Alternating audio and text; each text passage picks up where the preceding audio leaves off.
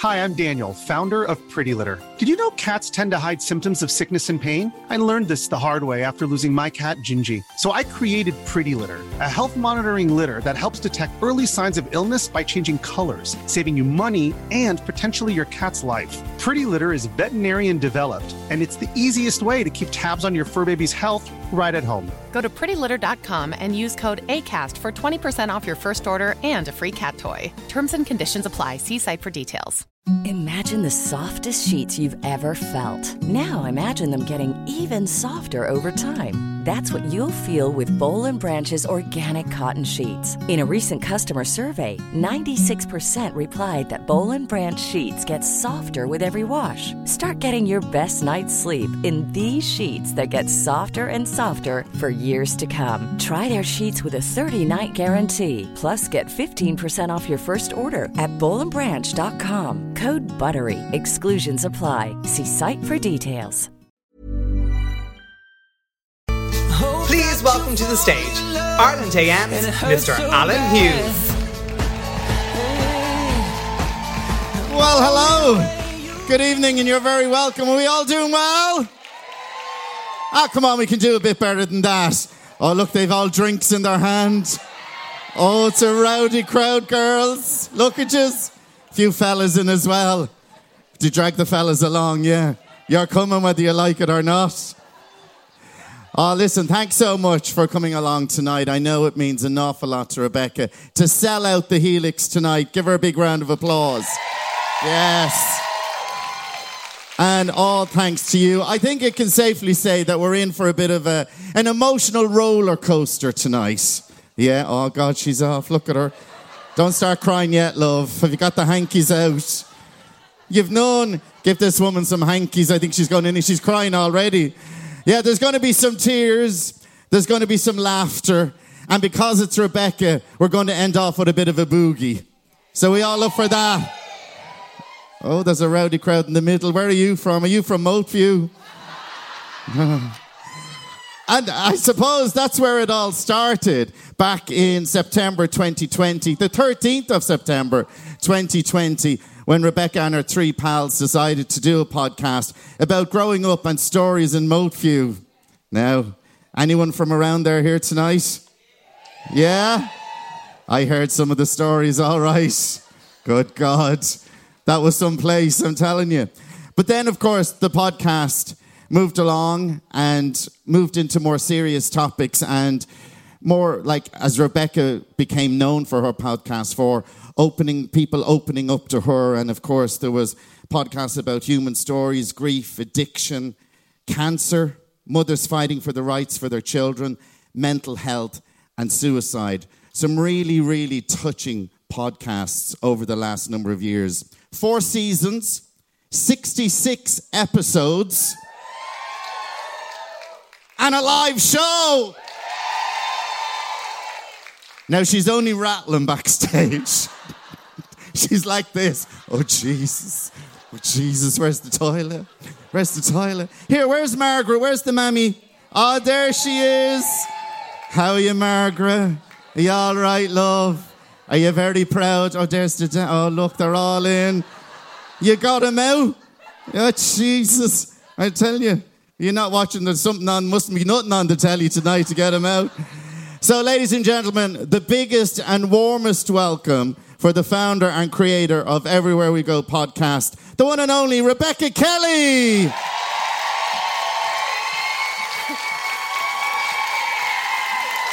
Oh my God, I'm at to spilling tea on myself. I'm dashing it backstage. I swear to God, I'm at to spilling tea. Um, and I've just probably forgetting every single word I was supposed to say.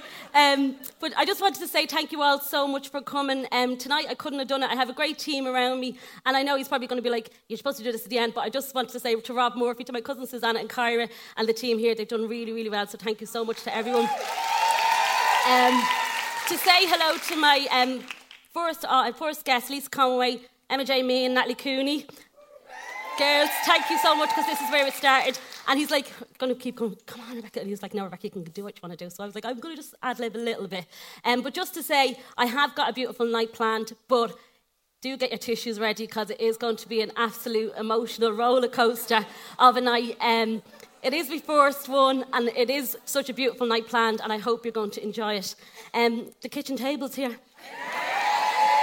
And look at this. Me and him fought over this. He was like, when I say me and him, Rob Murphy and Darren behind here. Lads, Darren from the roundabout who used to do karaoke, him and Claudine. And if you remember Darren, He's back there now. Still as good looking as ever, Darren, I have to say.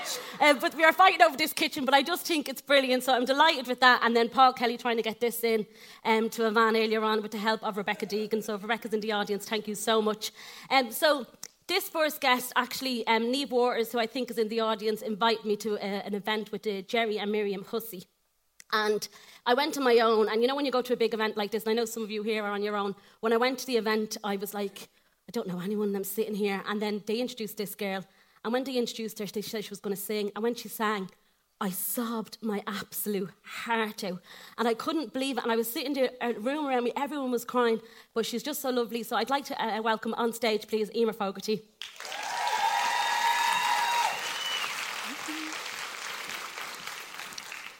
Thanks for coming, Emer. Thank you for having me, Rebecca. I usually have kitchen a, table. Yeah, I know, I know. I usually have a cup of tea here. Um, I'm actually having a cup of tea backstage. I was like, "Can I have a glass of champagne?" They were like, "No, Rebecca, you can't. Not yet." we'll stick with the water for now. So we'll take this. Um, I'm look, I'm like this. I know. But um, so Emer, you and I met at an event, and when at the event you were talking, because you do yoga and you do lo- loads of coaching, accountability, and all of that.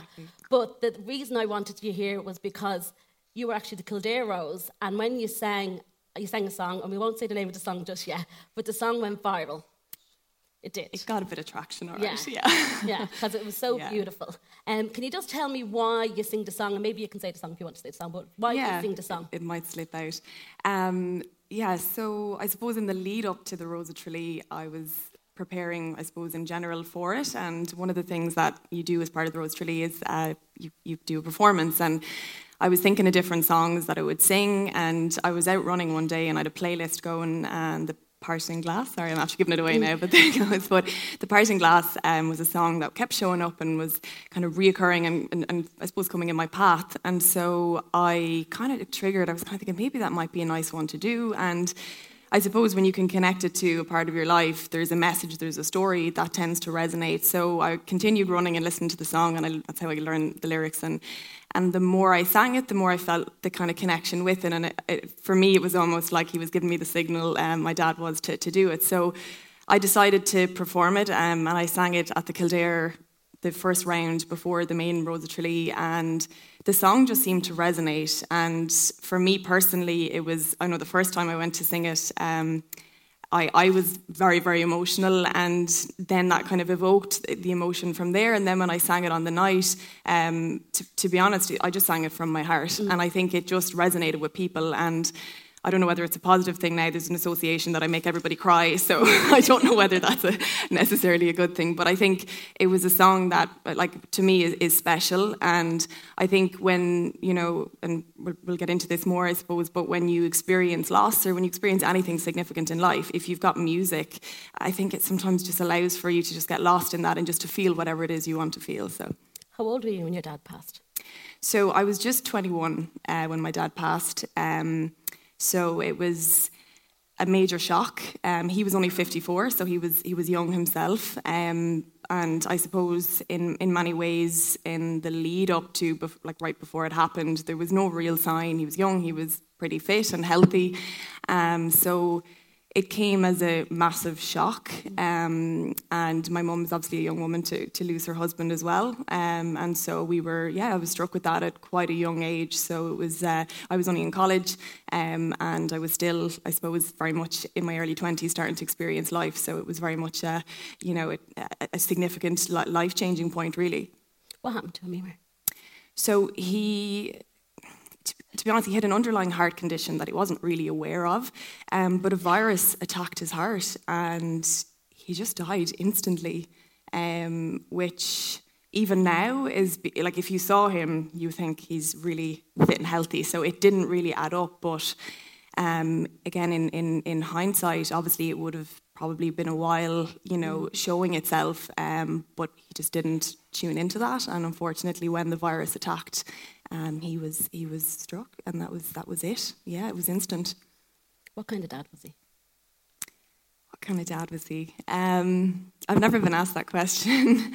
um, he was he I think he always saw my spark. So he was very driven and kind of creative and he had this ability to make something out of nothing almost. So he was he was very much a people person and he was very artistic and creative and I think to me then he was i saw a lot of myself in him and he saw a lot of that in me. So um, when I, I was singing from a very young age and i would sing kind of the national anthem at ga games or events and he loved the kind of arty side and i played football as well. So he was always there and um, he would always be in the background but like whenever i'd finish he'd kind of give me just a thumb up. So I'd look to him to be like, you know, was it okay? And and he would just give me that reinforcement. Or if anything happened in life, I'd ring him to tell him straight away, and he'd be proud as punch. So he was always very supportive, and he was supportive like of my drive and creativity. And I mean, he wasn't always perfect or easy on me either. Like like he was my football coach, and. Uh, you know, pl- plenty of times I could kick, you know, as many scores as I possibly could, and he'd kind of go,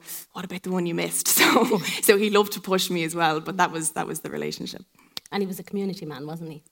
Yeah, I mean, very much so. Like our involvement with the GAA was obviously a big part of my life. So my brothers played, and, and, and I played right through to to senior at intercounty level, and that connection was probably always there with my dad through that.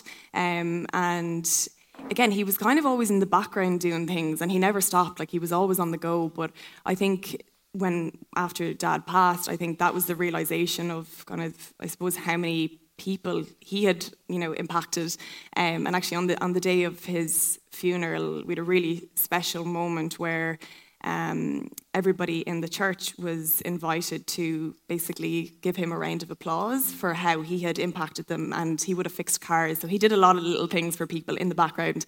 And I always remember that was a really special moment because it was just a little moment of giving thanks. What was the house like? You know, how was your mum after everything?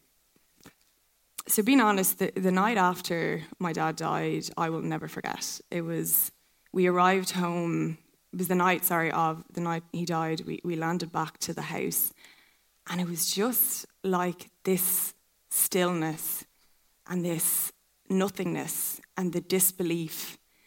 And I always remember me and my mum, we lay on, on my bed, and she was like, Jesus, Emer, like, what are we going to do? And you know, at the time, you're kind of, everyone has moments, you know, you try be strong and then you go down and someone else be strong. In that moment, it was like, you know, man, we'll, we'll get through it. And, you know, people row in, but it's such a blur. Like you, you just, you're in such shock that you just, it kind of bypasses, you can't process it. And, and especially when it's, you know, there's no easy way, but when it's so quick, you're, you're just taken by the extent of the loss. And, and, and so honestly, there's just this emptiness there um, and total shock and disbelief initially. And how does your grief manifest? Like, how did it manifest down to how, like, have you learned, I don't know if that's the right thing even to say, like, but have you learned to live with the grief and live with the loss of your dad?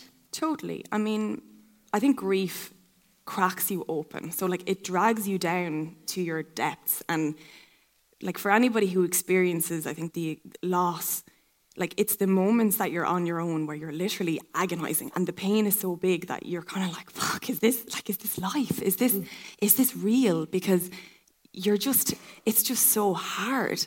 And i think it was the first time i realized and obviously i realized at a relatively young age but plenty of people have experienced it even younger but you know you realize that actually when you're cracked open it's like you you start to question bigger things. So it changes you and then you've no choice but to go with that. And so as i mentioned i would have played gaelic football at a you know at a fairly high standard for many years. And i remember after daddy died i went back onto the football pitch. And i would like stand in the middle of the pitch and first of all i was emotional wreck on playing anyway. Mm. but when i was on the pitch i was like does this matter? Like so suddenly the things that mattered before i was like why are we getting upset over whether the ball goes through the post? I mean there's bigger things to life. So so then I was met with that kind of crossroads of okay, do I do I keep playing even though my heart's not in it, or do I follow where life has taken me? And that's really where I started yoga and meditation. And I needed to introduce something much softer and and be more kinder to myself. And I think part of that was recognizing that you know, you can't carry on as normal because sometimes we think, oh, you know, we're, we're able, I can handle this, but that wasn't the case. So then I went on my journey of, of yoga and meditation, and a big part of my healing journey through grief was also art. So I hadn't done art, and you know, I was I was really young when I used to do art, and I started to kind of express through uh, painting and art because there was no words. So it, it, that helped me a lot. So then, when you obviously sang, then and I know tonight you're going to see, you're going to see the emotion. Like, I'm not even joking with you. I did this, um, we put this video together, and um, Emer kindly let me use our video, and I had to watch it 20 times. Like Paul said to me, you need to watch that so you don't make a show of yourself on that stage. Because I'm telling you, you're going to ugly cry to this. And like, don't even let like it's but it's like that release of like as I, say it all the time like I, I the, the, only, person we've been very lucky to lose like not lucky to lose but we've only lost one person is I know I know. And to but you, to get, do you know what I'm talking about? Like it's, that is it, it wasn't it wasn't me ma. Or wasn't me dad do you know what I mean? It like it was it was a friend. Like it was it was Kenneth you know what I mean? And but like so in that way like I haven't experienced it. So when like I, I watched the video and I was literally such a state. I was in bits. And then I said to Emer, here, I've watched it, so I'm all right, like I'm grand. And then we did a sound check earlier on. And I was like, oh my God. And Mary Bourne was here, and Mary said to me, the audience are going to be in bits. How are we going to pull them back from this? And I was like, I know we'd be grand. I was like, I hope we'd be grand, we'd be grand. so when you sing that, the, like as I said, like I, I stepped aside some man, like this stranger, and he, he took me by the hand, and he was like, "Yeah, right," and I was like, "No, no." So Neve Waters, thank you so much for introducing me to Emer and it introduced me to that stage where I was just sobbing like a lunatic, and they were like, "What's wrong with this one?" But I think the whole room was, weren't they? And I think it's just one, it's an emotive song, but the how you sing it, and like how have you eh, perfected that? Is it just the emotion of your dad? It's a song of feeling, yeah, mm. just being honest, and and and it's never the same. So in any room, it always it always feels differently. So I don't, you know, every time, like I said, in, in the in the experience in, in with Soul Space, it was you know one kind of experience, and you know tonight is a different kind, and, and I think there's an openness to you know whatever you know some people enjoy some people don't some mm. people feel you know some people don't. And that's that's life you know. So for me it's just um you know just singing it, it from the heart and uh, yeah if it you know however it's meant to be received uh, it's received. But it's it's it's feeling and it's emotion and it's connection and and that's music. Mm. Will you sing for us now? I would love to. Okay. Just going to say um, Emer Fogarty thank you.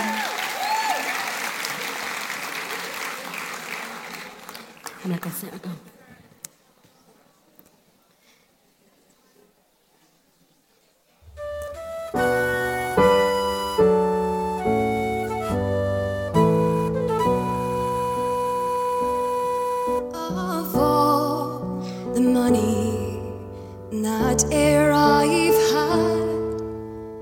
and I'll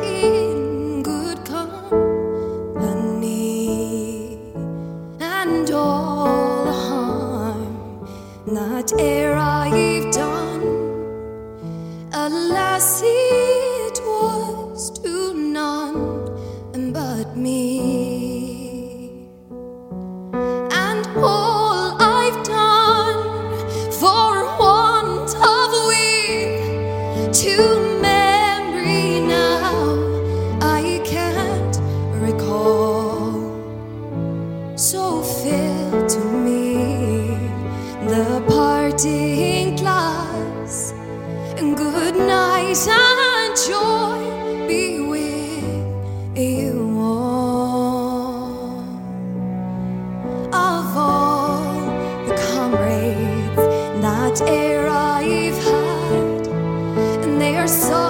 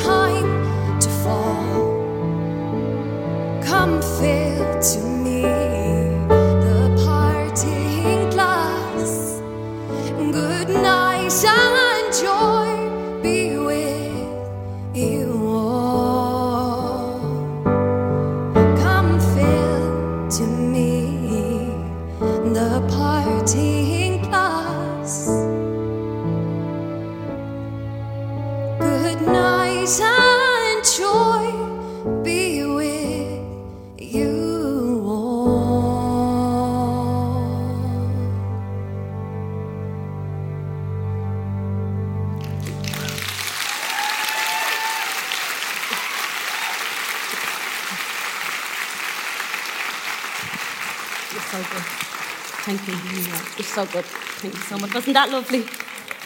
Oh. And um, just to say that, you know, there's two young boys in that video. We have um, Killian Burnett and uh, Josh Dunne, and both boys, uh, you know, were just let down by every, the government and so on. So just justice for those two boys, and we hope that as the families are here tonight, that you do get justice for your boys. Um, and then this like I'm trying to see how I do this. Um, is the Cabra girls in? Cabra girls, J- Jamie, can I tell them the story of what happened? Did you tell them? Oh my God! Right, Grania, are you okay? Grania, you're a little bit separated. That's okay. So I was doing this video and I was asking everyone for, for photos. I didn't say why, right? So I sent uh, Jamie a message and I was like, "Will you get me a photo of the girl's nanny and uh, your the girl's ma, your nanny, and your granda?" And she says to me, "Yeah, I'll send you one of Grania and her ma as well, Grania's ma as well, right?" And I'm looking through these photos and I'm going. Jesus, Grania's ma looks unbelievable. So I'm sitting here going, Well, I, will I won't I? So I text her and I was like, Jamie, I was like, I didn't know Grania's ma's dead. And she goes, she's not. And I was like, imagine if I played that and Grania's ma's photo came up on that. I was like, I'd be battered. You were going to get a box, but it was just. And you know, I was in bed the next day laughing about it. And then she goes, I'm not going to tell them to after the show. And I was like, you know what? I'm going to have to say it tonight and say exactly what happened. But imagine that your man not dead and a photo of her coming up on that. That's something I do to my man. Right. So I just want, I'm going to move on now to the next segment um, of this one. And this podcast, I think for me, it, like, I got so many messages from women of all ages and it resonated with so many people. It was probably one of the hardest and most difficult podcasts that I've done um, because I am a mother and that's why it was. Um, can you play it here for me, Daz, please? Is it lonely? Yeah, it is. It's like a lonely journey, like, do you know the way? Because nobody wants to talk about miscarriages. Like, I don't know whether it's because people are ashamed or it's actually too painful. But after it, like, and I had nobody that really understood what I felt like. Like, actually, you were only six weeks or you were only eight weeks, and I sure, it wasn't a real baby. Is that the worst? They are the most painfulest words anyone could ever say to someone that has had a miscarriage, whether it's at, like, I've had two miscarriages. So I had that baby at six weeks, and then I lost my son Jackson in November of last year. Ladies and gentlemen, please welcome on stage Melissa Giron and her rainbow baby, Bennett.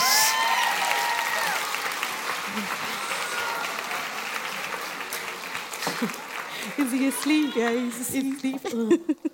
Oh. Melissa, thanks so much. Look, No I'm like, I don't know how I'm going to do this. I don't know how I'm going to carry No, this one out. He's but he's gone.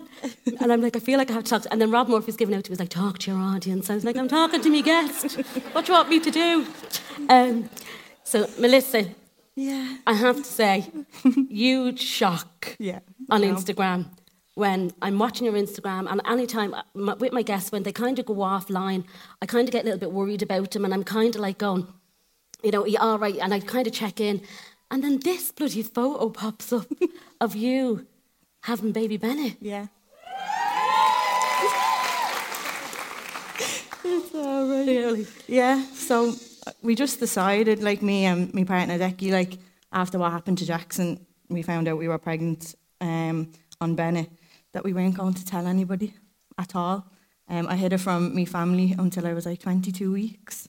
I walked into my cousin's confirmation party and they were like, What is that? And I'm like, I was trying to hide it, like, and then I didn't tell anybody until he was here and breathing. Why do you think that was? Um, I was scared that it was going to happen again because after Jackson, they told me to wait, and I was like, I don't want to wait.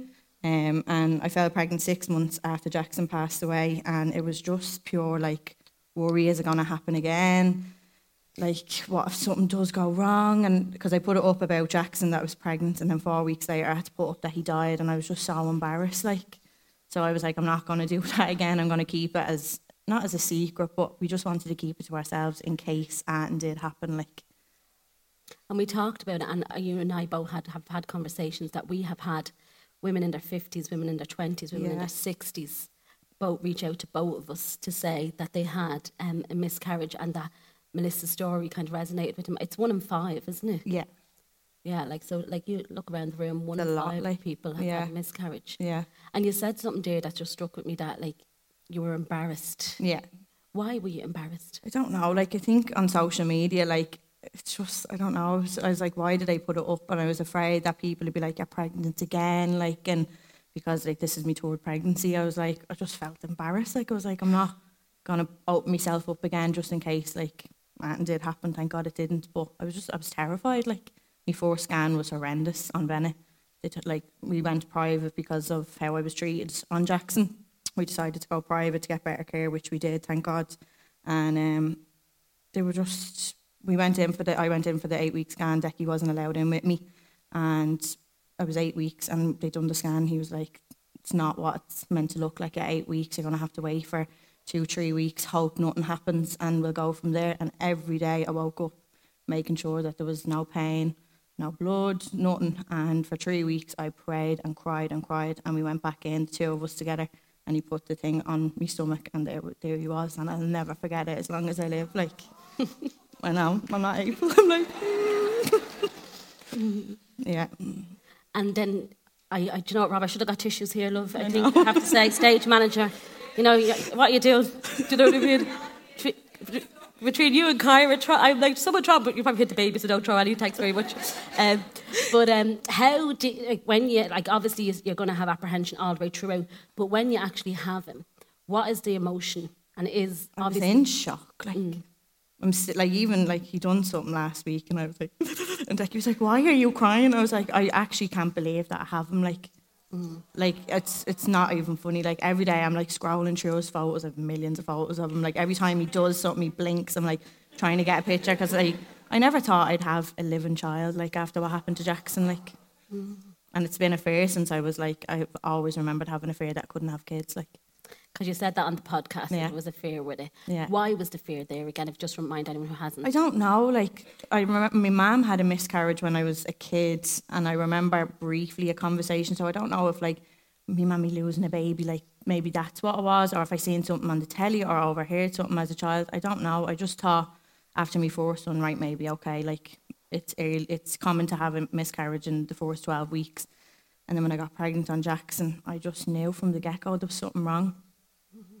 Because you said that. Yeah, I did. I said it from day one, and all my family thought it was nuts. Like, you're paranoid, you're mad, nothing wrong with you. And I was like, I'm telling you, something's going to happen. And it did. Like, And now we've been it. yes. He's a little cutie. Yeah. And how, like you were saying that to me as well, that like everything you kind of do, you're letting him know about Yeah. Jackson. And I know he's what, 17 weeks? Yeah, 17 weeks, yeah. But just growing up, you're gonna know, he's gonna know that. Yeah, like Jack- Jackson's included in everything. Like every like card I write, Jackson's on it. Every personalised thing, Jackson's on it. Like, and he's always first because I like even someone said to me earlier, like, how many kids have you got? And I'm like two. But sometimes I find that very hard to say out loud, like because they're like, "Oh, what age is your other little like child or whatever?" And I'm like, "Uh, he's nearly two, but he's passed away." And they're like, Ugh, and they get all awkward. So sometimes I do struggle with that, like, but he is included in everything. And like Jackson, we got Jackson cremated, and he's in our room and has a little shelf, so he'll always know that he has another brother, like, because he has an older brother, Alfie, but he he'll know that he has a big brother, Jackson, like. What was it like for the family? Your ma, she must have been up to all over you, was she? Yeah, they were like, oh, like I hid it from my ma for, for eight weeks, and I went to Kildare Village with my auntie that's here, and she's like, "You're pregnant." I was like, "No, I'm not." And she's like, "Melissa, I can see your stomach," and I was like, "Oh," I was like, "I'm not, I'm not, I'm not." And then I kept like eating my dinner, going upstairs, hiding in the room, and my ma rang me auntie and was like, "I know she's pregnant. She's too afraid to tell me." Because I didn't want anyone to stress because of what happened to Jackson. So they were all walking on eggshells with me. I got away with murder though. Did you? Yeah. Literally got away with murder. Like, it was great. Because you said out that as well. That uh, what, who's that? Jess and the That's me ma. Oh, your man, the audience. I'd say so. I have to tell you, I'd be the exact same. Yeah. Yeah, you would be, wouldn't you? You'd be the Yeah. exact same. They were very good though. Like even like after after Jackson, like Decky was like, "Oh, I don't know how she's gonna cope with this." Like, and I always say to him, "Am I all right?" And he's like, "You're worrying us how calm you are." Like, because I knew like kind of after that that reassurance scan, I think it was about twelve weeks.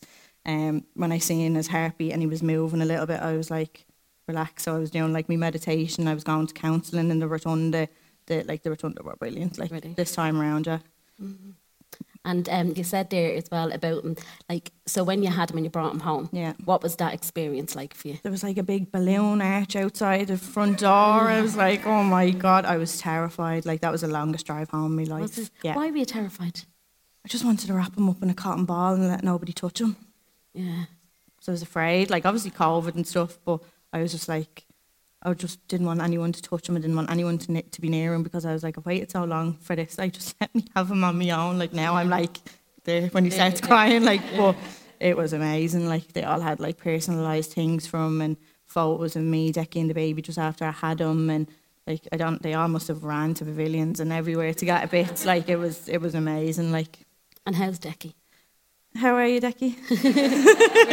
he's, he's like, don't you mention me. He's amazing. I was actually going to have you on the stage. Where were you? I was going to have you on the stage. Where was he up there? Yeah, I was actually going to have you on stage, and I s- and she was like, no. And then as well, Paul Kelly, he's at the turning up, right? And none of you know Paul. He's at the turning up, and he's a pair of runners and a pair of jeans and a t-shirt on him.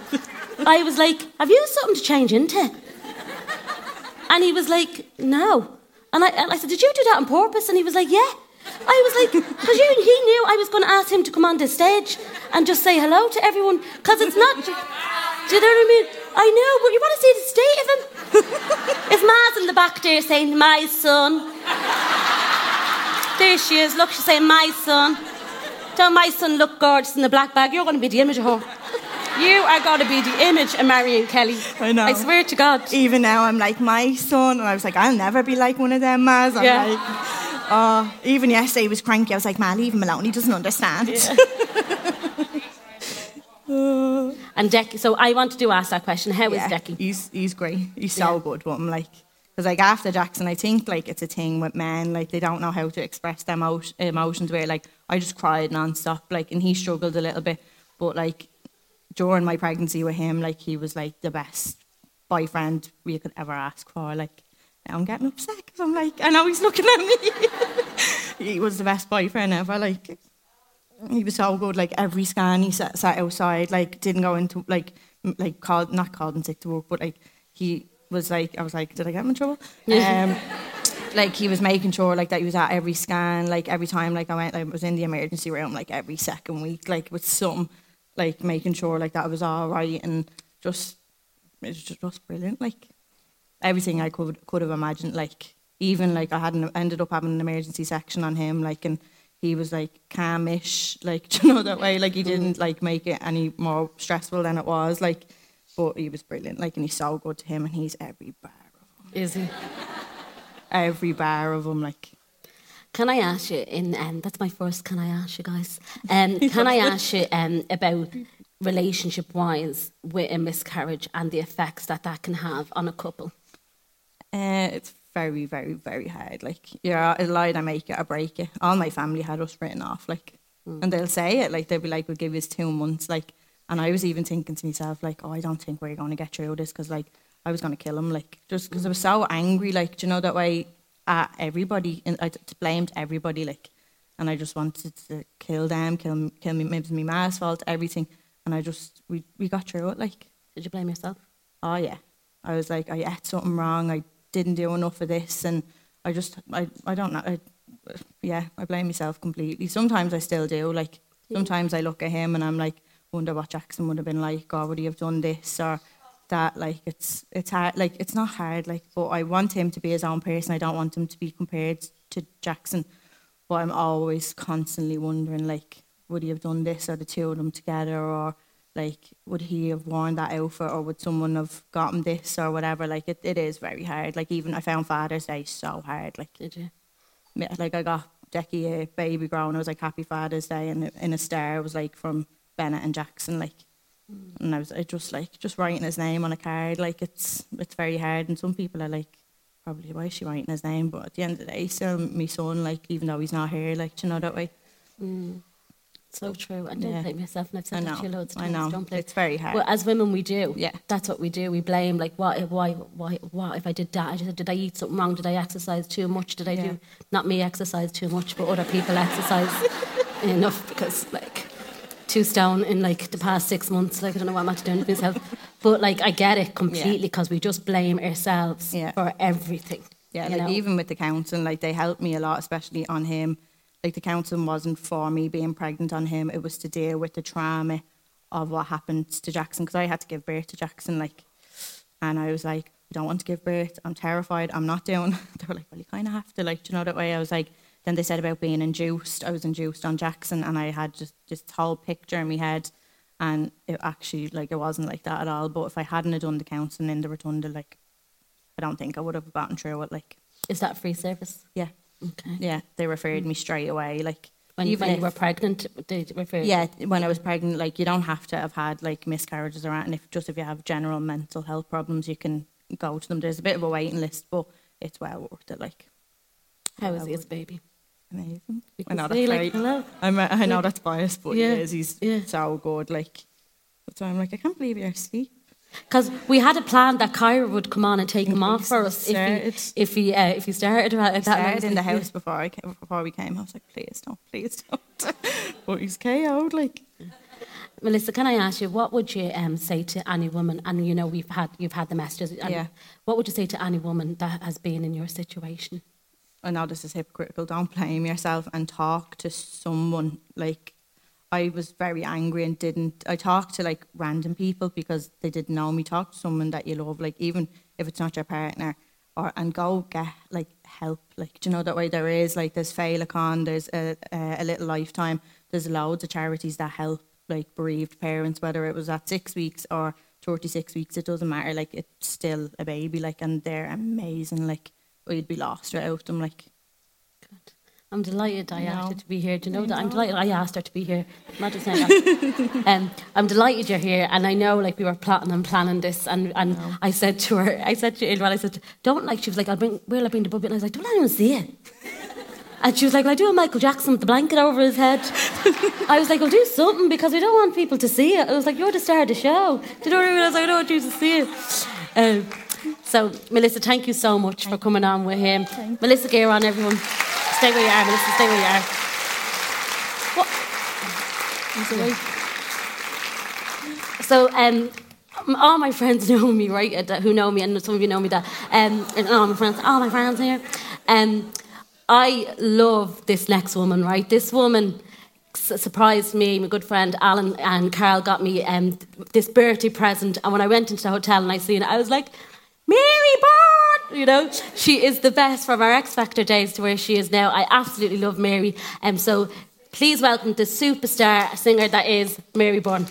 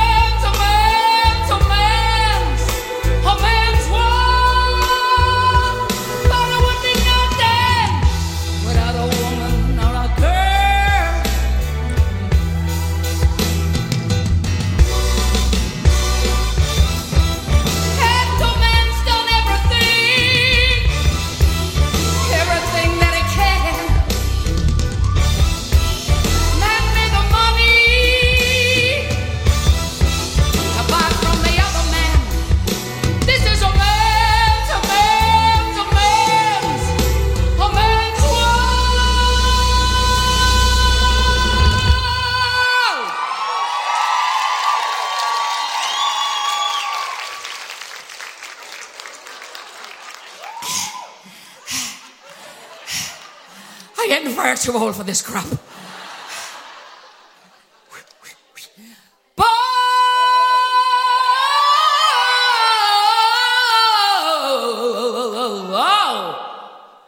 Jesus, I'm dizzy.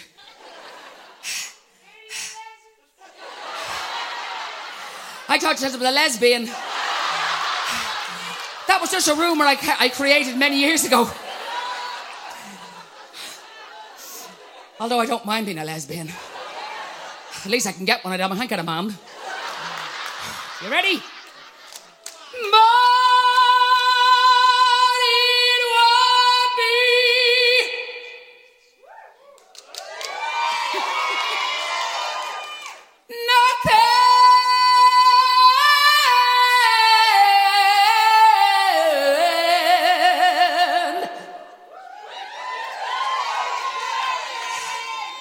I'm 62, I'm not dead.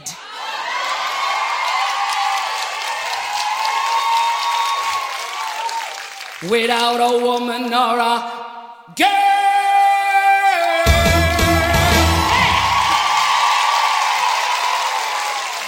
See you later. Ladies and gentlemen, Mary Byrne! Let's hear from Mary! Do you want more? Well, you're going to have to wait. Yeah. Get off. Get off. Ah, wasn't that a great first half? Well, you will hear more from Mary. She's going to be chatting to Rebecca. Oh, she's out to the bar already. See you there now. Are you off? All right. We're going to take a quick interval. The bar is open. You better get there before she gets out quick. Lots more to come in the second half. We'll see you in 15 minutes.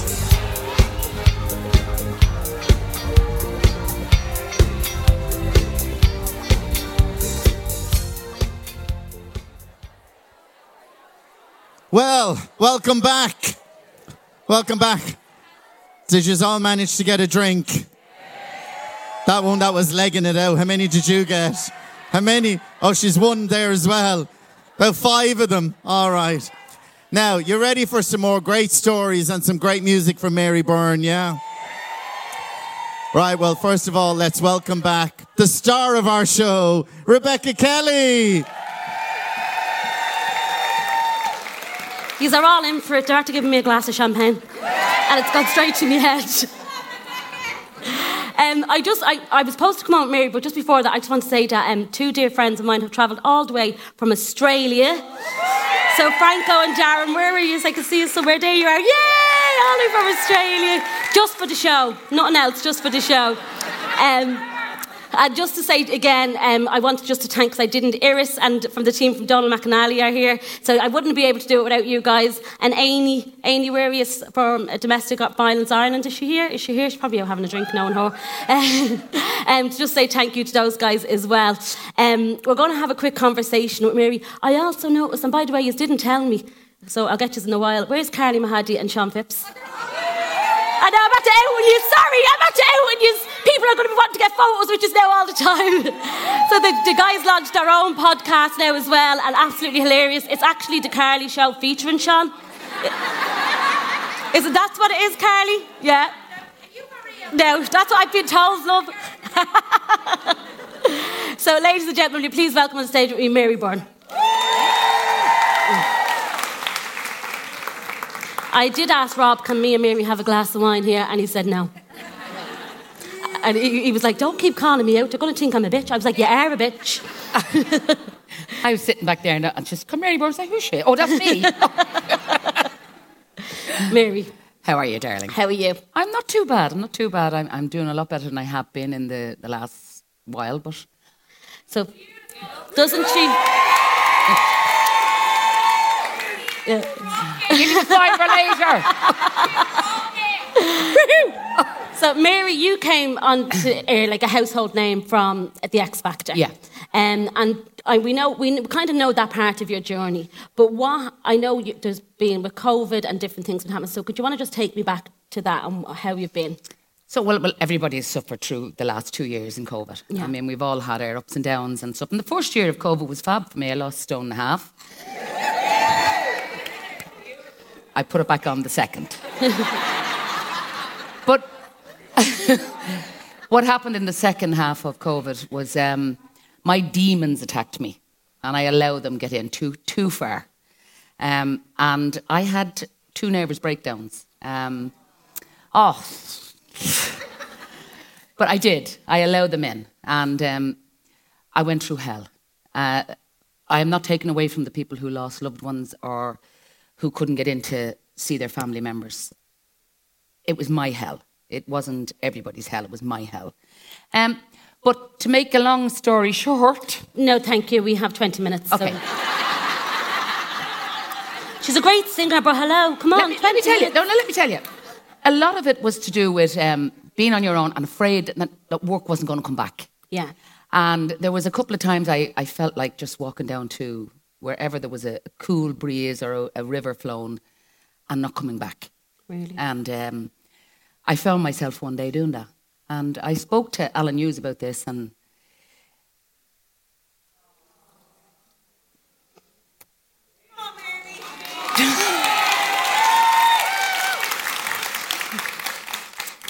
I do. I, I don't even remember walking down to the to the the place where it was. I just remember standing at the at the corner oh, of the top of my road, and I was I knew where I was heading, but I didn't know why I was heading there.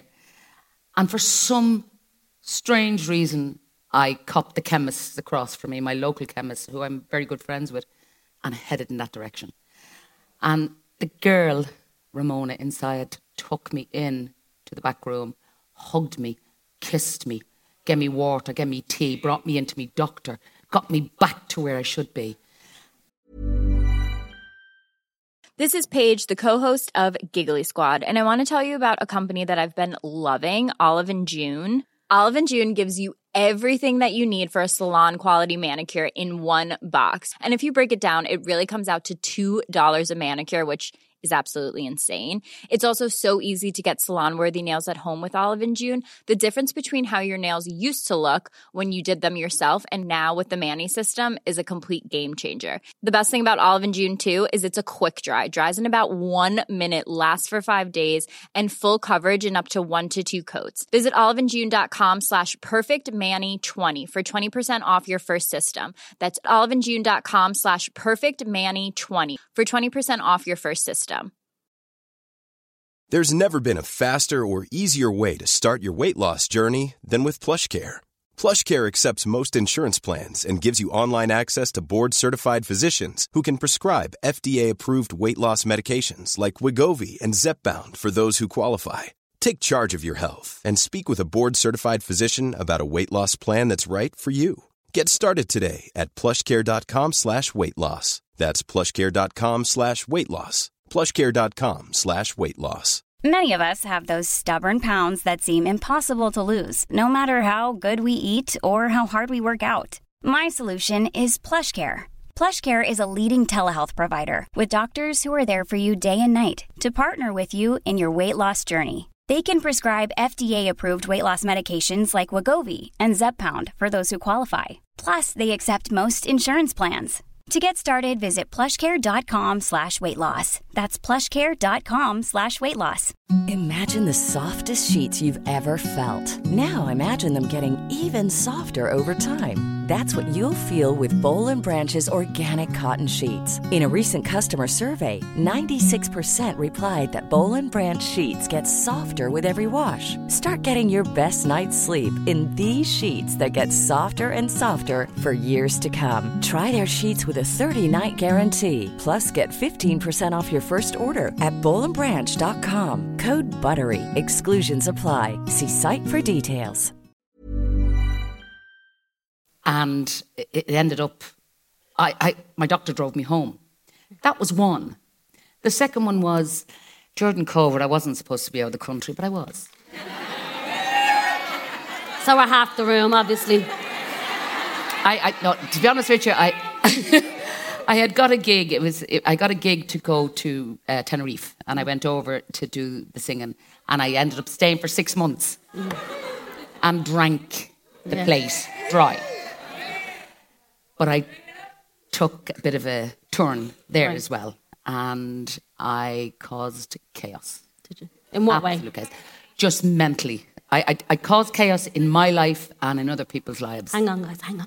and it was it was it was a horrible horrible feeling that i mean the bit about walking to the canal was something i'd done a long time ago before Mm. so that wasn't my first time to do it this was my second time to do it um, this time it was a totally different breakdown it was um, it was more mental it was more distressing it was more frightening than i mean if i'd have fell into the canal and swam and died I, i'd have been gone but that didn't even enter my head.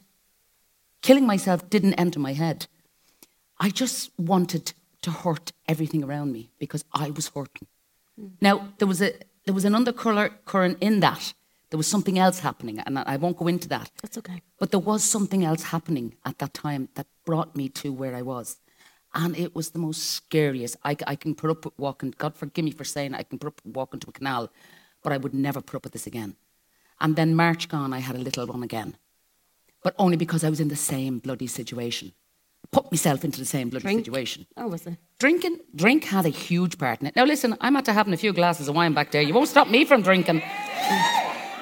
And it's not, it's not the drink. I thought it was. I thought I was an alcoholic. I mean, I, I came from an alcoholic home, and my mother was the best thing in the world, but she had emotional problems and she drank every day. She didn't get pissed. She used to just have her little sips. My brother was a chronic alcoholic who is now a counsellor. Um, so alcohol has been in my life a long time, and I've always watched my step with it, and I've always kept myself above that line. I would not cross that line. This was different because it was a time when we were all closed down and we didn't know what the hell was happening. I'd no work. The pup was great. I mean, the, the government helped us out with our few bob, but I knew that was going to end. What was going to happen to me? Where was I going to go? Who would I go? Now, that sounds real. Ah, the poor little fuck. No, but like. But let me tell you, I had so many good people in my life that I forgot about. Yeah. So March finished. Mary decided to go and see a counsellor. And I wish I could say her name because she is an angel above angels. She has taught me that I am a good person, that I deserve everything I am doing in my life, that I'm a good singer, not a bad singer. What do you think of her? but, but also, also what she has taught me is that, you know, I'm the one who puts myself down. Yeah. You know, there are other people who will put you down. They always, there's millions of them in the world, millions of them. Begrudgers. Yeah. And I say, excuse me, in the middle of this live show, fuck them. Right? There's a song that I sang once. I'm not going to sing it now, but I sang it at a. I, no, no, no, no. I am what I am. I am my own special creation. I am what I am. I am my own special creation. So come take a look. Give me the hook the ovation.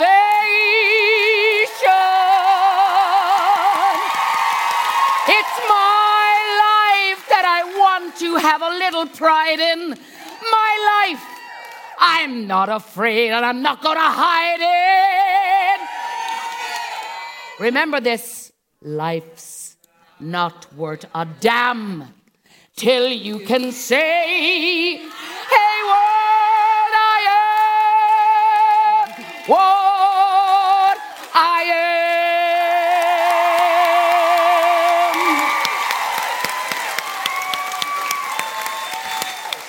I terrorise you for that song. Every time I say, me and Julie Hannah, Mary, will you sing that song for us, please? We absolutely terrorise her. And she says, Rebecca, it's not, I don't sing it all the time. I'm like, please sing it because it's such a powerhouse. It is a powerful song, and it is exactly what my counsellor has taught me to believe in me. I am what I am. I am no perfect person. I have my faults, but I have my hugely good bits. Like every single human being out there tonight, we have our faults, but we're not bad. And we don't deserve demons inside us. Fuck them all. That's what I say. That's the wine talking. it's not the wine. She actually hasn't had any wine. We're lying. I wish I had wine. You know, he won't. Like, Rob, no. No. No, he's not behind you. Rob Murphy won't give me a, a, a glass of wine. he said after the show. After the show, I'll have have, a three bottles. anyway, Mary, tell me if I can ask you about love, about finding love. Okay, well, for years I have said, I mean, I've, I found the first love of my life, which is my daughter's father. Um, I fell madly in love with him. I walked into the Lawns bar and I seen him. Now, I have to say this, ladies and gentlemen, because it was the first thing I seen of him was his bum. Okay. I thought she was going to say something else, and my dad's in the audience. I seen and he that loves that, but yeah, I can't have that. But he, he had the finest bum I'd ever seen in my life. and he had long hair. Right. And I was never into long haired men. Mm-hmm. We got talking, I fell madly in love with him. And I hoped that he would fall madly in love with me. He didn't. We were two years together. And I didn't know he was seeing uh, another woman. And she was married and she had a kid. But I didn't know that. Mm-hmm. So then I had a kid. Mm-hmm. And so he fecked off. So anyway, I gave up on love. I said, love is not for me. I am a free spirit. I want to do this. I want to do that. And that's gone on for many moons, many moons. And only last year during lockdown, after the bricky, bricky breakdowns, I met a lovely man in, um, in Trabolgan. Looks a little bit like Kenny Rogers when he hadn't got the facelift, you know. Garvin is his name, and uh, he's a sex bot. And, and look, you know. Let's put it this way the cobwebs are gone. and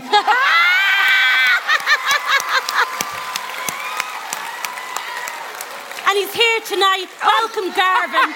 I'm joking. I'm joking.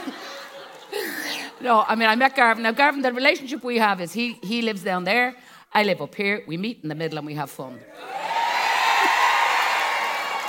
Um, do I love him? No. No. Do I care about him? Kind of. Do I find him sexy? Yes. Mary, And you know, I, I made I, I made a little promise to you a long time ago that um, when the cruise ships, because if you, if you know that I work for, for in a cruise company, I don't know what you did know that. Listen to this. I work for a cruise company. I need witnesses. So she wants witnesses. So as soon as soon as a cru- ship comes into Dublin, well, you actually were on with me. One, I was. One of them. I, that, that was a night I got very drunk now, and I was Oh, singing with the piano fell, and I hadn't got a clue what I was singing. We all got very drunk. We that- did. that It was a great time. Julie Hannah, where were you? Yeah, where's Julie Hannah? She got drunk that night. Look where she's that night. Alan Hughes was drunk that night. I think even Kathy was drunk that night. Kathy We were all that night. drunk We were that all night. drunk. But I promised you that the next time we get a ship into Dublin, that I'm going to have you on to, sing for us. Definitely, and you better all be there, or I'll find you. Mary, can They're I? not allowed. No, they're not allowed. They're not allowed. Oh, Sorry, oh, you won't be there. Only if you can stand outside. I'll wave at you. She'll sing. She'll do a Celine Dion from the Yeah. ship. Actually, you know you're not allowed to sing that song on the cruise ships. My heart will go on. I know. No, no. Someone tried to sing it last week. I was like, "It's something wrong with you?" Karaoke. I was like, "Get that!" Yeah, I was like, "Get that out of the book. Who put that in the book?"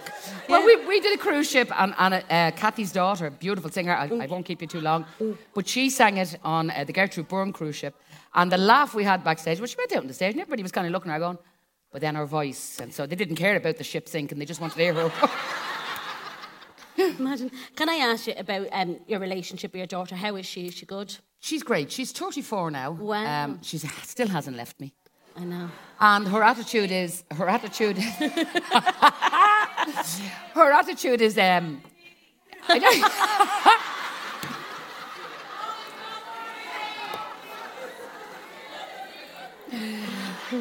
I asked her was she ever going to have grandkids, and, and she came home with a four, uh, a four. She came home with a cat, and she told me this was my grandson, and it's the only one I was going to have. But she, she's happy in her life, and, and mm.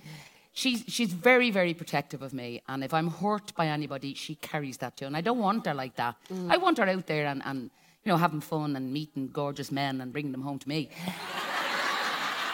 We've heard about women like you, Mary. Mother daughters, haven't we?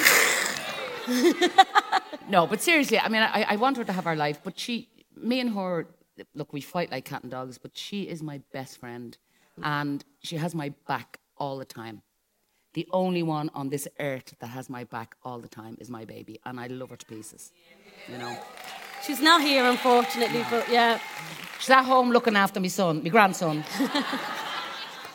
Mary, what does the future hold for you? Like, in the sense of what do you hope the, the future holds for you? Well, first of all, I, I, re- I really want to. Uh, that's true as well. I want to get better, more better than I am uh, in in here, and I want to. I want. I want to talk about the stuff that matters to other people. And that's why when I, I was on Claire Byrne's show on Monday and I spoke about, the, I, didn't, she spoke about the depression, so I brought her up. So I, yeah, I'd like to do something along that line. I'd like to, to write a little short book just to say to people, this is what you can do. You don't need to be on your own all the time, and you're never on your own all the time. There's always somebody out there who will help you. You know, and that's what I want people to realize. Yeah.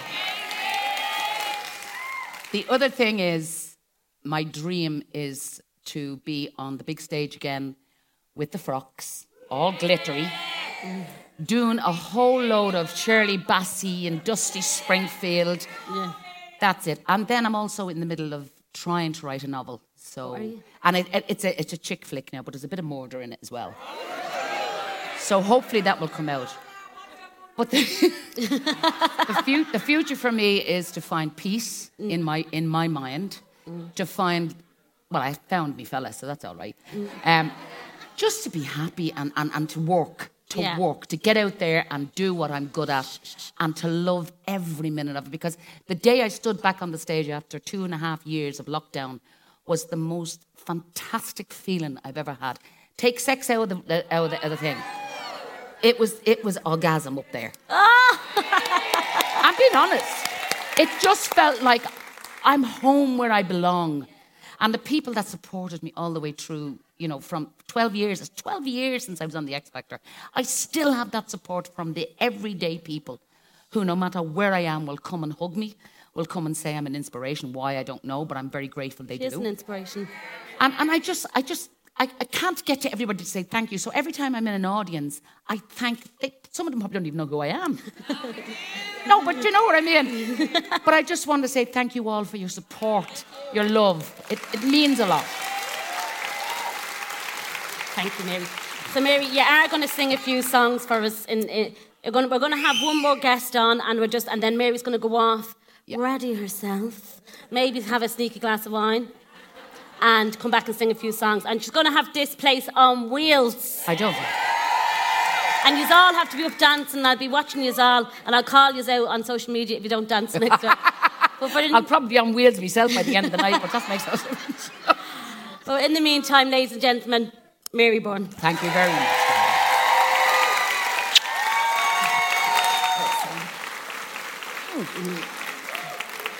Now, we only have a couple of more minutes. We're going to have a quick chat with the last guest.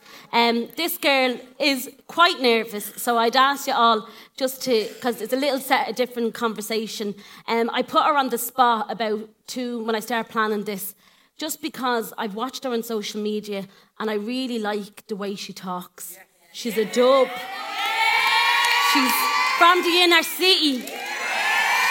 And you know what? She just, like, she's just got an old soul, heart of gold. So please welcome Yasmin Welch.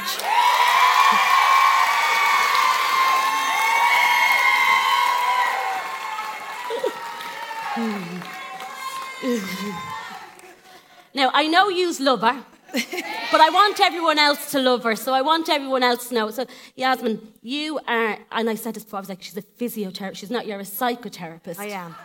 A psychotherapist. You're a psychotherapist. I think so. Yeah, you think.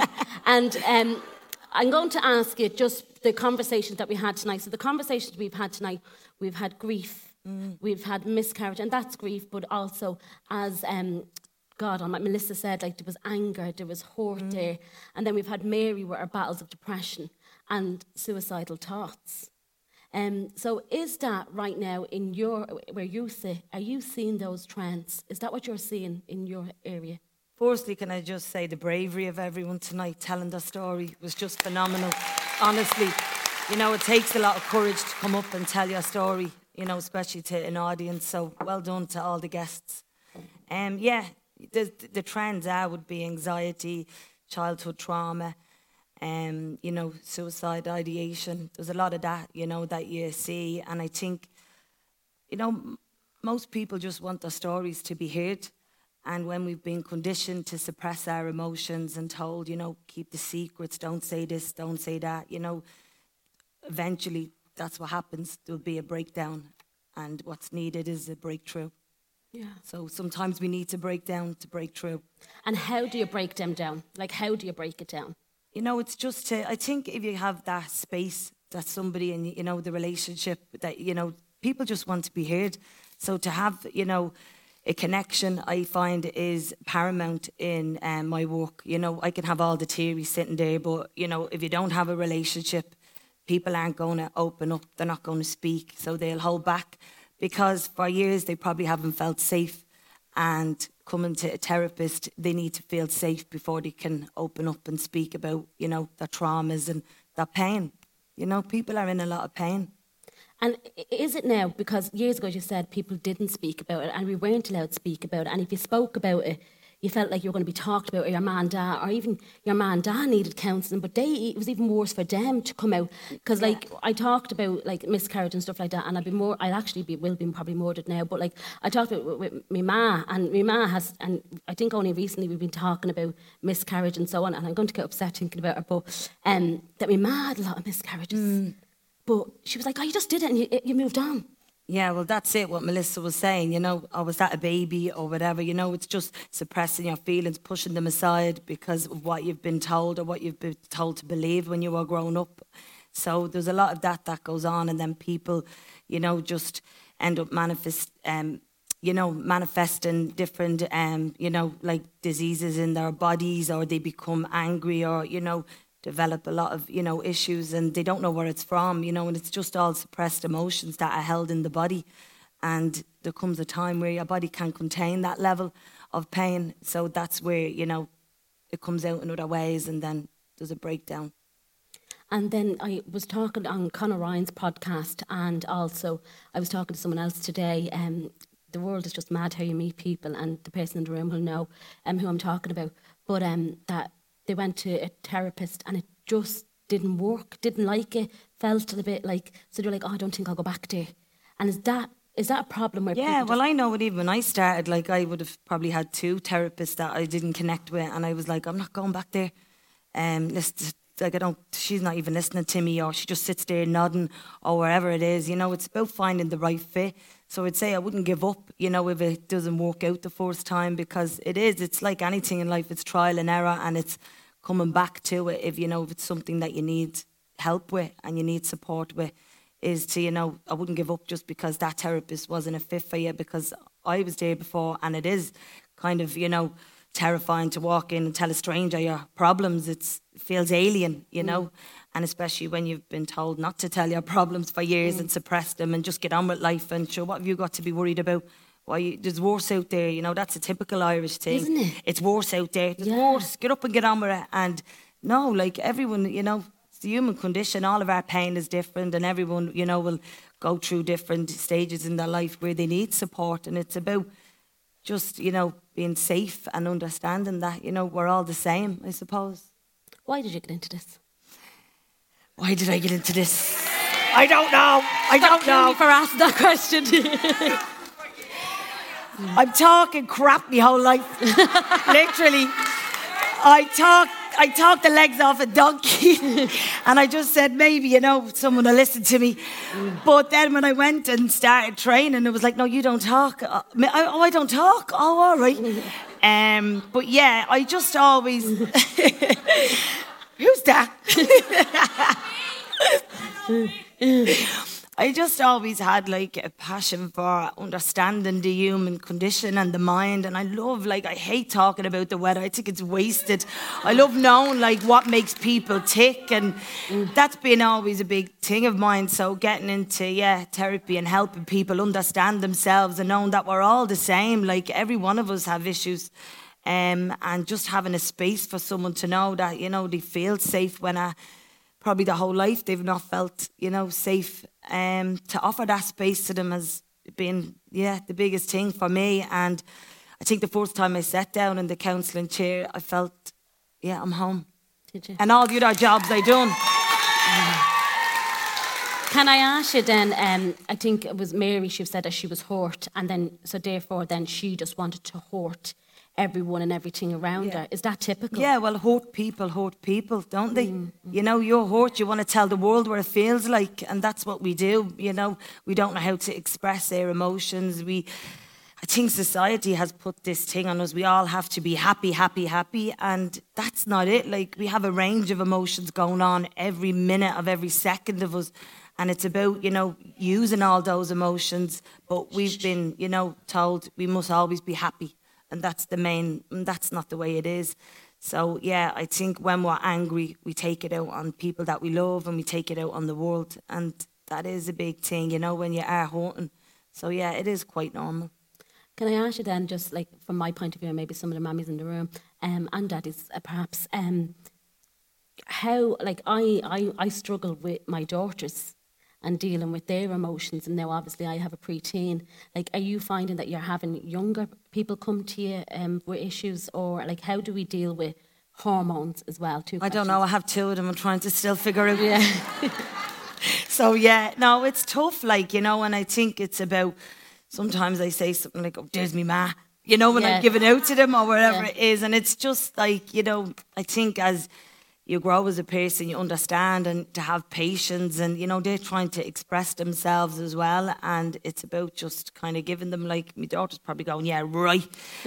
She'll snap in a minute so i don't know about that. But yeah like i think it's just about having that space for them to express themselves and you know allowing them so much and then obviously pulling back at certain times also you know to you know because they need guidance as well Yeah, th- and that's that's what I think is probably one of the hardest that I try to be and these ones here probably laugh at me now.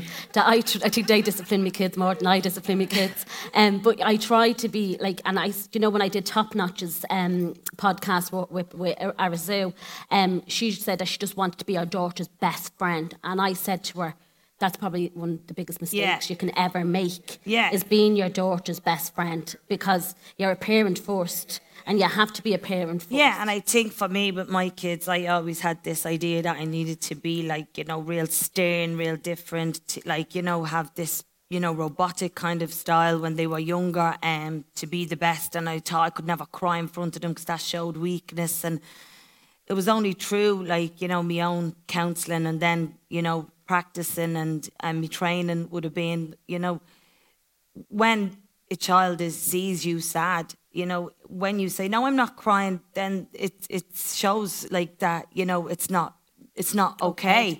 And it's about, you know, it is okay, you know, and I'm going to be all right, but it is okay to express your emotions. But I would have been, you know, when they were younger, no, I'm not crying and thought it was a weakness to cry. Um, but no, you know, it, it, it shows strength and vulnerability is probably one of the most powerful things we can have um, as humans is to show our vulnerability. But, you know, once again, we've been conditioned to believe that maybe that's wrong. Mm. And then the word trauma, like, because I said this on um, Ali Ryan's podcast, because Ali went through um, a lot of addiction, but also an awful lot of trauma in her life. Mm. And I said again that I was kind of lucky enough that I didn't have trauma in my life. And she pulled me on it, and I was really happy she pulled. She's like, No, you have. Because every single person has trauma. Yeah. But we just don't. Well, we it's talk me. about it or we've It's just like as if oh, mine is worse, so then I shouldn't be feeling bad about me. So we suppress our own emotions because oh, this this person, because what you've been told that is worse off. So then you just suppress your emotion. You think, oh, I, I'm not validated enough, or wherever it is. And I think, yeah, Um, I, the other thing, like I just want to say, is that, and I probably just give some of the people in the room a little update that, um, and again, it's how the family processes. So my brother, my dad's coming. My brother, um, Jer, is coming home tomorrow. Uh, tomorrow he's coming home. He's after doing 12 weeks in rehab um, for his alcoholism. Brilliant. And yeah, and do you know what? Like, he's the salt of the earth and he loves my kids and my kids love him. Um, and he just, COVID got him. COVID just caused a problem and it got him. And we're all so proud of him. We are so, so proud of him. But how then, like, as a family, like, when, when you have someone in the family that is in addiction, Yeah. like, what do you recommend for the people around them? I think it's like support. You know, the family really needs support because it's like a domino effect with addiction. You know, it's not just the person in addiction, the whole family. It's like it just spirals out. And it's about, you know, staying together, supporting each other, and having those real tough conversations because you kill each other. I have brother in addiction, and it is everybody has that twopence walked in, and everybody wants to say what they think is right and what is needed. But you know, it's about everybody's haunting in this. You know, it's affecting everyone, and I think there's a lot of shame that seems to attach itself that people just feel like you know they just want rid of it and don't want to deal with it, and it's I think it's so important that you know if as a family that you do kind of stick together and support each other through whatever it is that you're going through with, the you know the person in addiction. Because you know unfortunately addicts do they kind of they lie constantly and they'll say this and they'll put one person off the other and you know it's just about having the support of each other and you know I think those family groups and getting your own therapy or whatever it may be to get you through it because it is and it's not just a little bout it kind of comes in and out you know until Mhm. the person you know finally deals with it in its whole of what's going on for them what drove them to the addiction Yeah, and they have to process themselves. and they have to process that Mm. themselves absolutely Is there a point that, like, even in relationships and like close family relationships, that you can say, I have to walk away from this? Yeah, I think what's the, what I was about to say there is boundaries are huge. You know, you need boundaries when you're dealing with that. You have to know this is my limit. I can't do this anymore.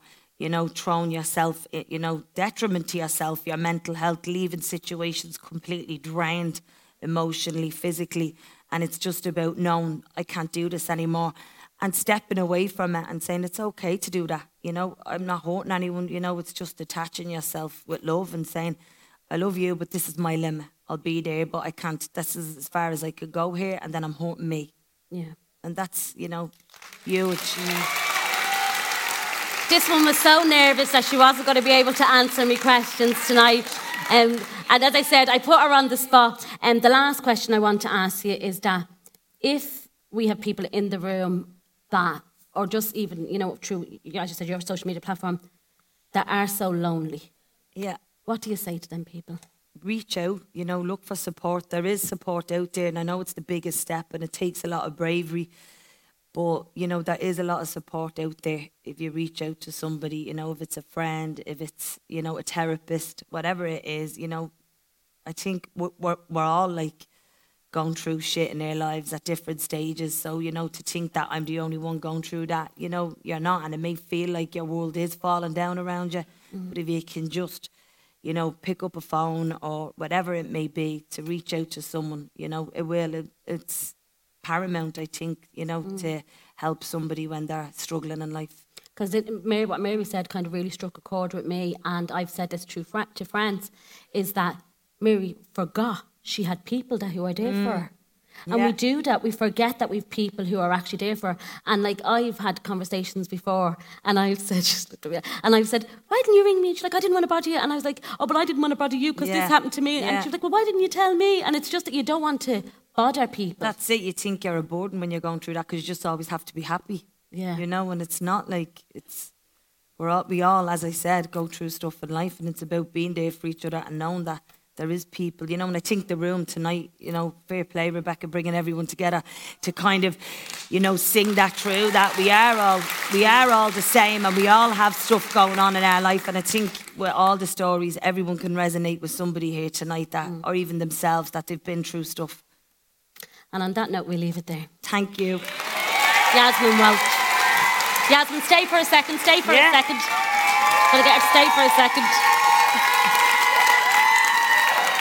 So now I think I'm nearly there. Now I think that we're going to get Mary to come back on. Yeah, Rob's giving me some. So Mary's going to come back on, and we're going to have a boogie. I'm going to get uh, Paul Kelly. Do you have a glass of champagne there for me? um, but yeah, I'm going to get Mary back on. So thank you all, guys, and thank you, Yasmin. Thank you. Stay there for a second.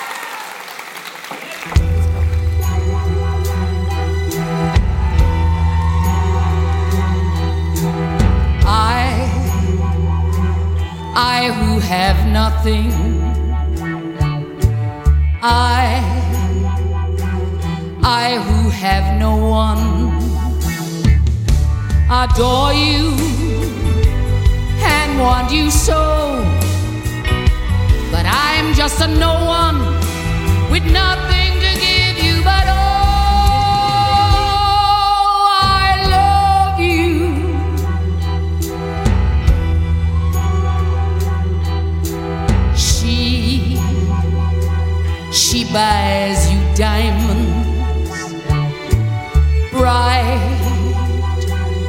sparkling diamonds.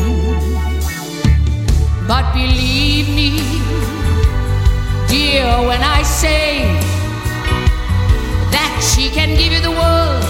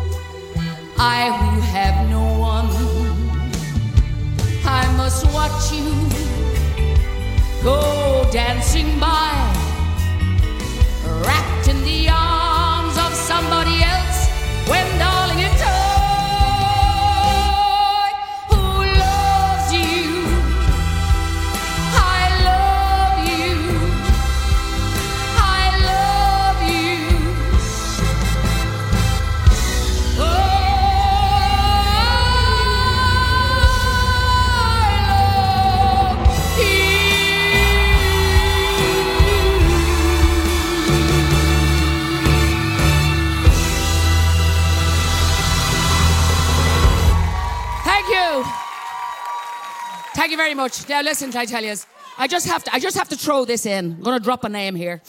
While I was on the X Factor in 2010, you know I was on the X Factor in 2010. I had the, the privilege of meeting Mr. Michael Bublé. And I remember walking up to him. Louis said, "Mary, this is Michael," and I went, "Ah." His face was like porcelain, and his body was gorgeous. But anyway, that's that's the other side of the story. I won't tell you what happened after that. But we, we went into his uh, room. Louis was there as well. And we were talking about music, and he said, You know, when you do the album for the X Factor, why don't you do your own album and do the musicals that you like? And I said, I'm not going to go out there and do the likes of Cats and all that type of stuff. I said, It's been done. It's been done to bits. He said, No, do the music you like. Now I'm 62, and I like all the old black and white movies. And I love Fred Astaire, Ginger Rogers, Gene Kelly, all of that, Frank Sinatra. So I came home. No, I'm telling you a lie. I have to tell you what he told me first. We were together. No, we weren't. We were sitting there on the chair. and he said, um, he said, Mary, why don't you uh, do those musicals? And he said, I'll give you one word of advice. And I said, what's that? And he said, um, boobalay them. So I'm, I thought it was something else. It wasn't, unfortunately. He meant to boobalay the songs, to make them swing. So here's one of the songs off the album that I put my own blood, sweat, and tears and money into. It never did big, but I am damn proud of it. Take it away, boys.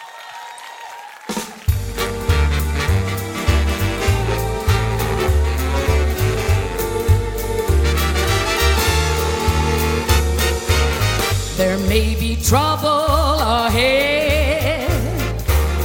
but while there's moonlight and music, love and romance, let's face the music and dance.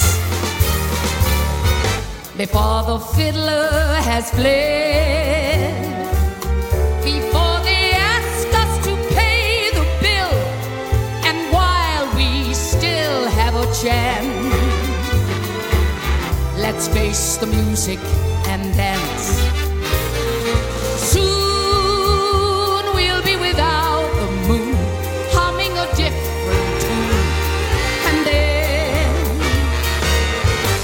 may be teardrops to shed. But while there's moonlight and music, love and romance, let's face the music and dance.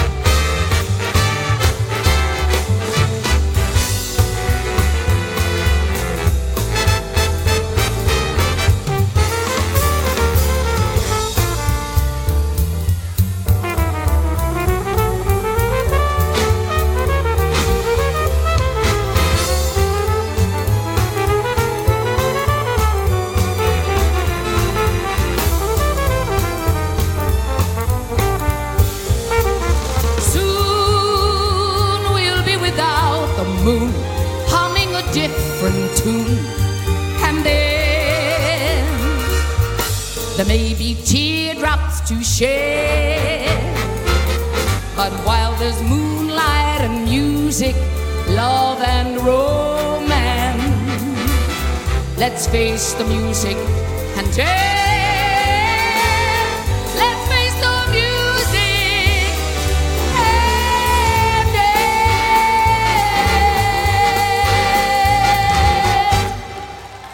Woo! The song I'm going to sing now was the second week of the X Factor. Me and Louis had to fight to get this song. We got it because Simon thought it would get the best votes. It did. We did it. This is it.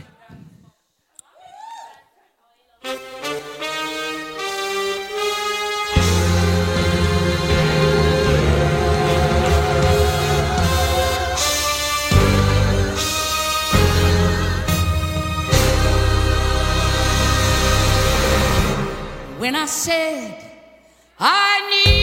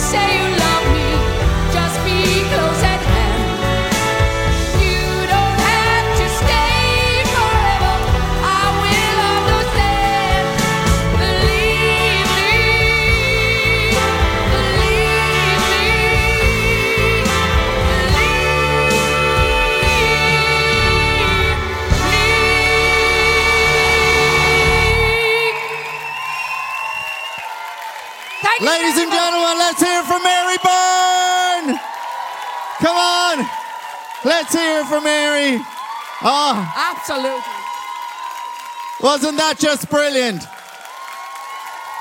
Woo! Well done, Mary. Well done, Mary. And let's invite Rebecca back onto the stage. Let's hear if you stand, stay standing. Rebecca Kelly. Champagne. Champagne for the Queen. That's there you go. in a wine glass, I know. You don't know who I am. Um, will you all do me a little favour? Will you all sit down for one second? And I'm like, and then, Darren, can I have a little bit of light? And uh, please, and can I have everyone stand up who was on the podcast? If you're on the podcast, please stand up. Please stand up. Please stand up. Julie Hannah, stand up. Mark, stand up. So big round of applause for everybody. Big, huge round of applause. I'm honestly, guys, thank and the City Running Club taking over Dublin. Look at them. Chantel, Jordan, thanks a mil, guys. Thank you. I didn't see. Uh, where's Natalie and Emma Jane and that? I do you are. Jeez, I wouldn't recognise you, Natalie Cooney. Look at you, looking massive. Um, so I just want to say again, just a huge thanks to each and every one of you who are here. Ah, Chantel, thanks so much. I'm like, can I have a drink now? Um, but yeah, I just want to say an absolutely huge thanks. And am I doing this? Am I saying thanks now and doing all that now, And what am I doing? Okay, yeah. So like, say I don't know. Um, so can the guests come on, girls? Can you come on for me? Have to put this down. Ah, look, look at this baby. Paul's like, I think I want another one. I said, you can find someone else. so, ladies and gentlemen, Melissa, Emer, Yasmin, and Mary, and then anyone who's been on the podcast know my girls. So here they are, Aria and Amelia. Amelia's mortified.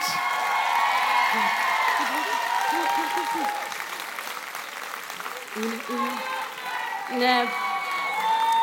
And go back, go back, go back. And for the other two girls, thank. There's Nelly May. Margaret wants one. Margaret, you'll get one at home later. Sit down. I, I'll hold them for you, Melissa. There for Melissa there. And, and you give them over to Mary. Over to Mary. So when I started the podcast, as I said, I started it because of my pals. Um, Rebecca, I think there's one for you as well. Is there- Aw, Ah, yes. Put them Melissa. I, I don't. I'm afraid to split my trousers. I did that to their night, so I can't. Ah, thank you. Woo! Jesus, thank you so much. I know. Mila, can I have a kiss? Oh. Give Mammy a kiss. Um, but when I started the podcast, I didn't think 66. And my mum, I bet you when he said 66 episodes, and we live in 66 Mountfew Court. I bet you that's exactly what she was saying. I could hear it in my head. Oh, I know. It's not till tomorrow. It's not till tomorrow. Um, mine. Day to you. Happy birthday, dear Rebecca. Happy birthday to you. I was trying to keep that quiet. You're looking well for 33. Very much, thank you. But just to say, I never thought I would see this in the in the light. I mean, I did. I didn't tell anyone. Even I tell her everything. She's sitting there. Julie had it. I tell her everything, and I didn't tell her. And she was like, eh, "What's going on? Why didn't you tell me?" I just didn't tell anyone because you know what? The thing is, when you tell people things, they put you off. So don't ever tell anyone that, and keep it to yourself. All right. So thank you all so much. Thank you, Mary Byrne, Alan. Yeah, we just want to say a big thank you to our sponsors again tonight, to Donald McNally Opticians and to the Stop Domestic Violence Ireland. We couldn't have done tonight without you. But we can't leave it without Mary Byrne singing another song. But thank you to everybody who took part tonight, and especially give one big final cheer to the one and only Rebecca Kelly.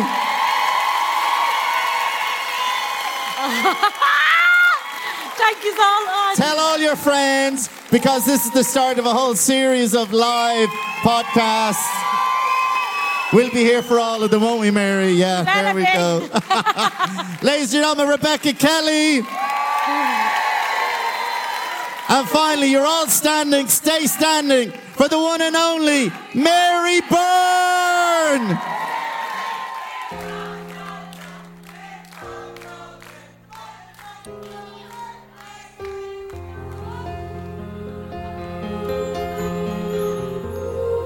Spirits move me every time I'm near you, whirling like a cyclone in my mind.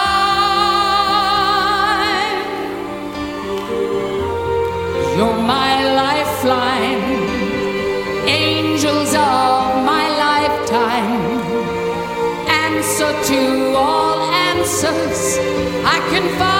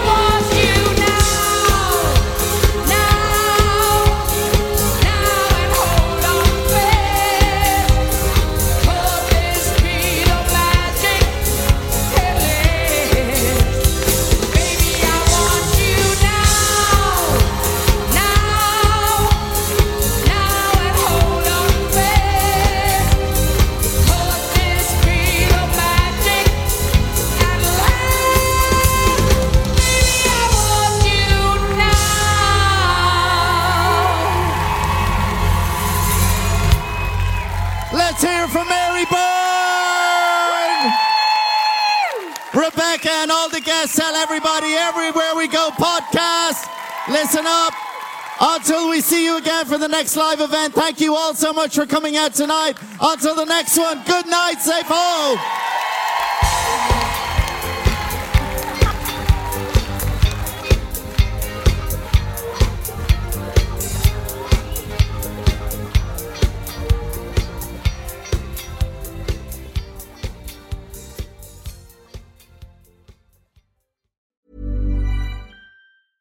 Even when we're on a budget, we still deserve nice things. Quince is a place to scoop up stunning high end goods for 50 to 80% less than similar brands. They have buttery soft cashmere sweaters starting at $50, luxurious Italian leather bags, and so much more. Plus, Quince only works with factories that use safe, ethical, and responsible manufacturing. Get the high-end goods you'll love without the high price tag with Quince. Go to quince.com slash style for free shipping and 365-day returns. Hi, I'm Daniel, founder of Pretty Litter. Cats and cat owners deserve better than any old fashioned litter. That's why I teamed up with scientists and veterinarians to create Pretty Litter. Its innovative crystal formula has superior odor control and weighs up to 80% less than clay litter. Pretty Litter even monitors health by changing colors to help detect early signs of potential illness. It's the world's smartest kitty litter. Go to prettylitter.com and use code ACAST for 20% off your first order and a free cat toy. Terms and conditions apply. See site for details. Imagine the softest sheets you've ever felt. Now imagine them getting even softer over time. That's what you'll feel with Boll and Branch's organic cotton sheets. In a recent customer survey, 96% replied that Boll and Branch sheets get softer with every wash. Start getting your best night's sleep in these sheets that get softer and softer for years to come. Try their sheets with a 30-night guarantee. Plus, get 15% off your first order at bollandbranch.com. Code BUTTERY. Exclusions apply. See site for details.